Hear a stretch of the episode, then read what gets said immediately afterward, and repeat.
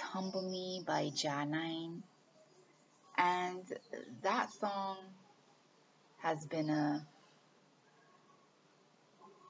a go-to for me in these times and I give thanks for it. So I'm going to refer to it in telling this okra story. And, you know, go and, and watch the video for sure because it's a beautiful creation and, you know, what she's saying about there's so much to fear, there's so many unknowns. But there's natural intelligence. So, as I talk about this story, talk through this story, I'm going to use uh, references in a way, you know, I'm thinking about where to start. I'm going to start in the middle. So, during curfew, DC, with okra, okra was one of the first seeds that came up um, when I started planting during the curfew and in a way planting letting things grow because I had some seeds some organic seeds I have brought in. It's a Clemson spineless okra. They're black seeds. I had them for months. And uh, you know with everything I'm like oh boy I wonder if these seeds still good. Food where I get food from. And you know it's a point where these supermarkets were they had closed supermarkets and then we were getting our days allotted. And um, and you know I I was working with farmers before but just the pressure of everything like reaching people and getting to people and and mostly people who were growing before feeling like now is the time and we are not we're not ready like we don't have enough to feed you know to do to do what we think we should do and the people i'm speaking of are the people who I, i've been working with um, in terms of growing food a certain kind of way you know? Clean basically. And um, you know, there was also, you know, this talk, you know, just trying to calm down people that like there is enough food on the island, we're not running out of food, people don't need to panic, you know, there's all of that, all these things that happen, you know, and um, and then also my how I was eating is that I only eat plants, so getting to farmers and growing food you know, and it is a is basically a liberty, is a priority, and getting fruits and vegetables for my family was also a priority because we want to talk about, you know, just immunity, but not just immunity. Everybody wants to talk about that, but just like having the fruits and vegetables that we definitely benefit from their sustenance, everything. So during curfew, I put in these seeds and they came up within days, less than a week. They came up and they grew fast. And I was also on this aspiration, vibration, are just feeling this truth that what we need grows around us and um, all of what we need is already provided so there's like balancing that and then balancing kind of what you're seeing happening around you and then honestly trying to have faith trying to have faith and then trying to you know do what you can to balance that so those seeds came up quick, they grew. I was looking for somewhere to plant them. And um, what happened is I I just ended up putting them in some cups. And I decided to give them to the same farmers I was trying to link, how I could, um, however I could link them. And also I was curious about how they would do in different places, right? So that's what happened. They they got to about four inches tall in a cup. And uh, I I'm not sure how well they did in the different soils because ironically, you know, the farmers that I was working with, like we all had bone issues. So there was like a gap in communication, you know. But anyway, so I did find somewhere to plant some as well, or let some grow. So I put them in without really tilling up the soil because I wanted to see how deep the soil was in the place and how the soil was, you know. And um, but I did I did fork it a little bit, you know, to moisten it up because it was it was dry too at this point, already dry. The rains didn't come in yet. So I, I you know fork it fork it up with a little hand for a little bit, and then um, something told me, you know, just let's see how this goes. I put a little water in. It was kind of like a a grayer soil. And um, this is the seeds that I was putting in, not the actual plant. So this is like another cycle of the cleansed by the seeds.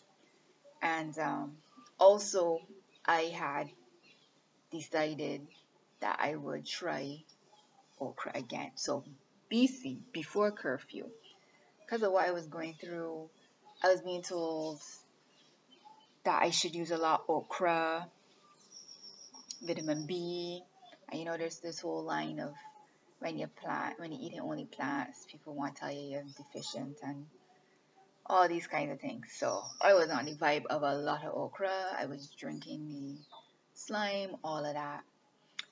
But I had some uh, very fibrous okra and it felt like it stuck on my throat.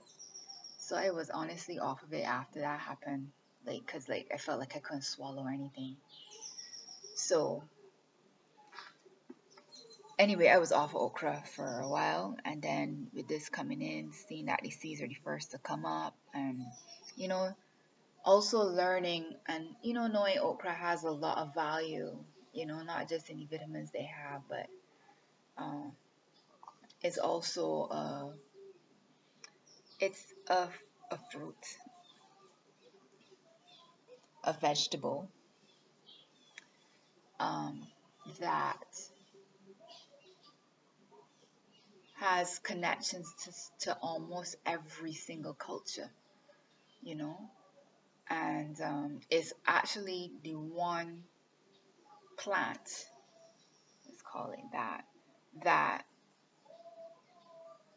is uh, what we call it, it has so much medicinal and sustenance value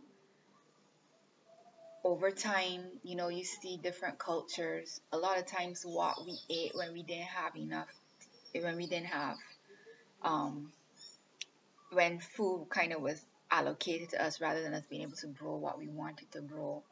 A lot, there are lots of stories about, and and it's told very proudly how people say, "Oh, we made the best of the worst." You know, like people use scraps of meat, scraps of scraps of fish, ends of pig, ends of this, ends of that and make it into, you know, delicious meals are what we think.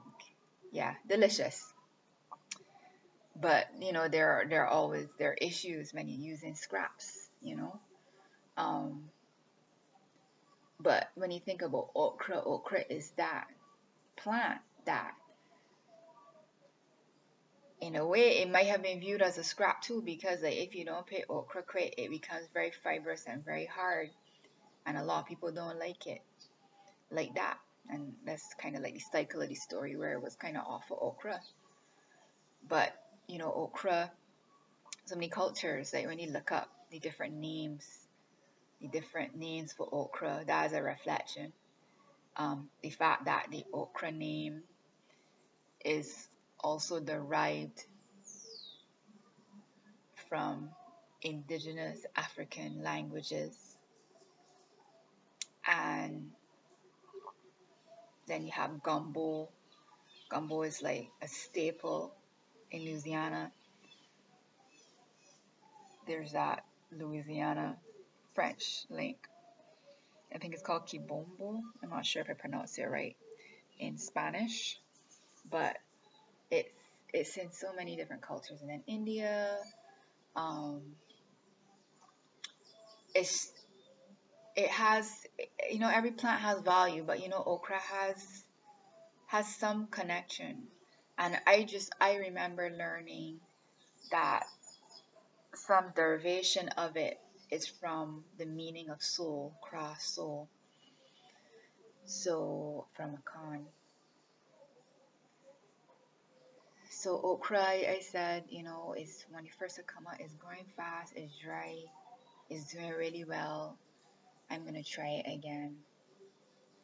And I would say, you know, growing up okra, my orientation to it would be in cou-cou, what we make, you know, our national dish. It's actually our national dish. And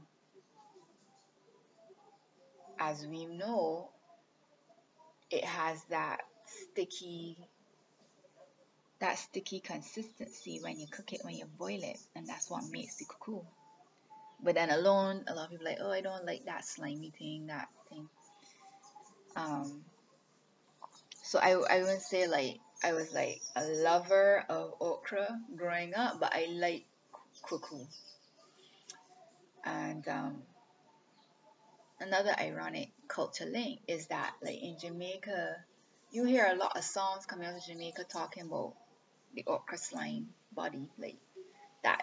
But people know okra slime good for you, you know, is real good for you. Um,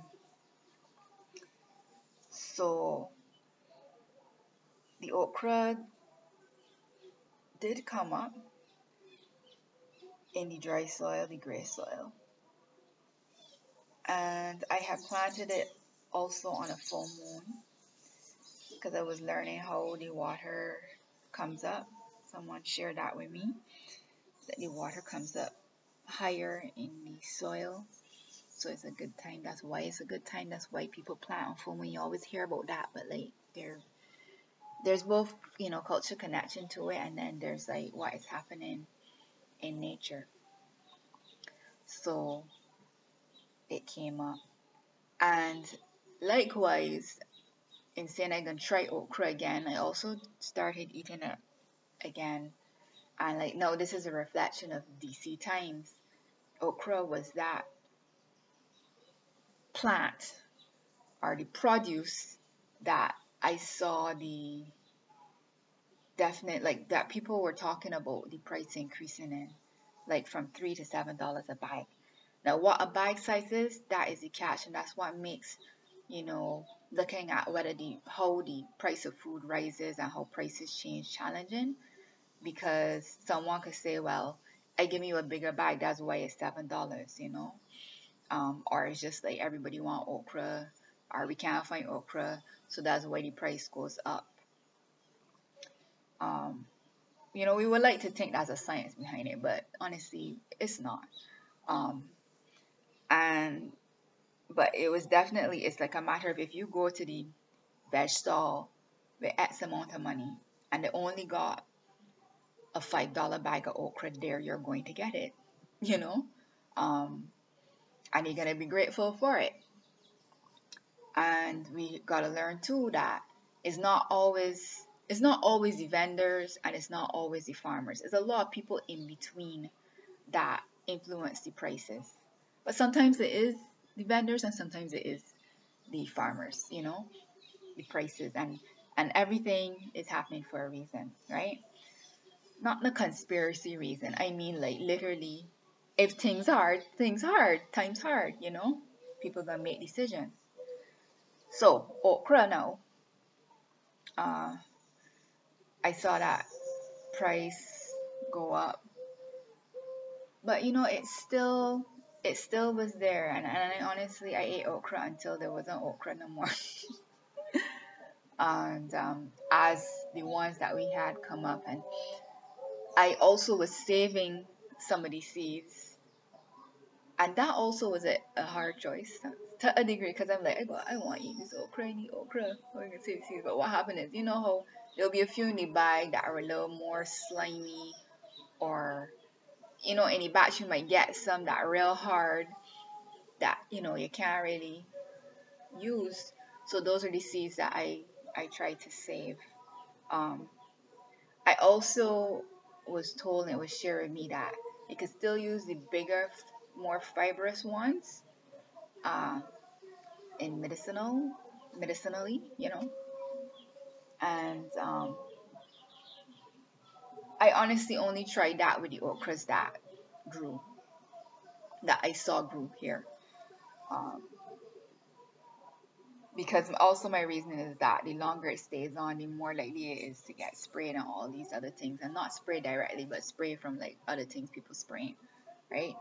So that's why I said, all right, I'm gonna try the big ones, but when ones come up here, and it actually was a natural decision because I remember seeing the flower, the okra flower, and by the end of the day, you could see the okra the outside, the pod of the okra coming over the flower, closing in the flower and forming what we know as okra. Within a day is beautiful. So the okra was, you know, yellow with red on the inside, the okra flower. So then you saw the green peeling over it, coming over it. And um, it felt like days again that that okra grew so fast. And next you know, the first one that I picked was a big fat one. you know, it had gotten fat and big and it was hard. So I ended up trying that medicinal value, sharing what someone shared with me out. So I boiled it first and it turned a bright neon green in the water. And when I took a spoonful of water, I just I gave thanks because it was it was beautiful. I could feel the vitamin B in it. when you reason though, well, this might be TMI, but when you're taking, if you're taking vitamins, you know, if you take too much vitamin B, what is happening to you? That's all I'll say. Well, not too much vitamin B, but when you take vitamins, what's happening? In terms of what you see. There's a correlation between seeing the okra boiled neon green but anyway, I just realized that in talking this story. So it was good. I give thanks for it. And um, the okra was bearing when it was about, I would say, two feet tall. And the leaves started coming out big. And, and also, there were slugs for sure eating the leaves.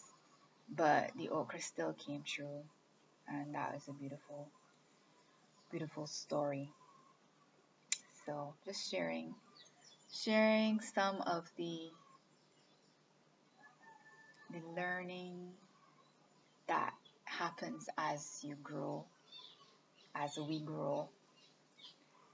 And um, I thought it would be a good story to start this sharing with for a podcast because of okra is is a pod which we can all, most of us can relate to.